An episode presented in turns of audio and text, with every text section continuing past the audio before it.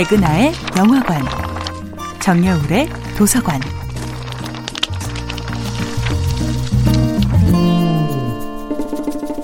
안녕하세요. 여러분과 아름답고 풍요로운 책 이야기를 나누고 있는 작가 정여울입니다.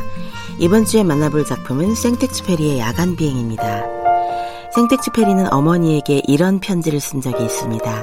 어머니, 저는 요새 야간 비행에 관한 책을 쓰고 있어요.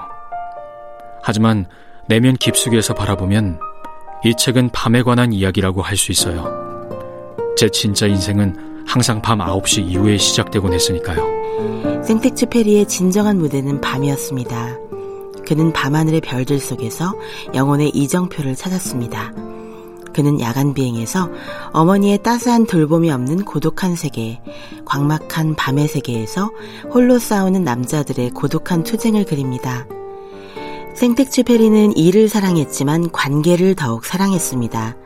손편지 중독자라고 해도 좋을 만큼 편지에 미쳐 있었지요.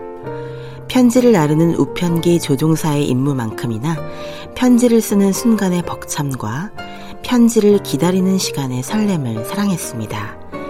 편지를 통해 당신과 내가 아무리 멀리 떨어져 있어도 마음 깊은 곳에서는 굳건히 이어져 있음을 느끼는 것.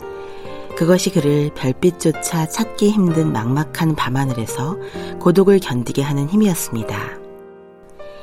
야간 비행의 조종사들은 바로 그 편지를 실어 나르는 하늘의 메신저입니다. 비행 기술이 지금처럼 발달하기 전 하늘은 끝없는 신비와 무서운 위험으로 가득 차 있었고 그들은 오직 뛰어난 비행 기술과 본능적인 직관만으로 그 풀리지 않는 하늘의 신비와 맞서 싸웠습니다.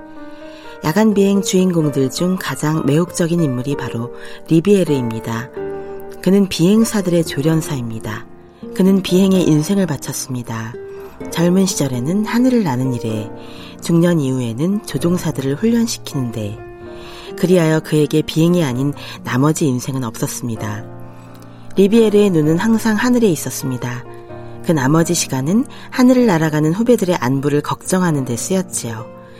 그는 후배 조종사들에게 용기를 북돋웠고 강하게 몰아붙이는 훈련을 통해서만 사랑을 표현했습니다. 걱정했지만 안쓰러운 표정을 짓지 않습니다. 이제 이런 시간마저 얼마 남지 않았음을 예감합니다. 사랑할 시간, 사랑하는 사람을 돌볼 시간이 너무도 부족하지만 이것으로 되었다고 만족합니다.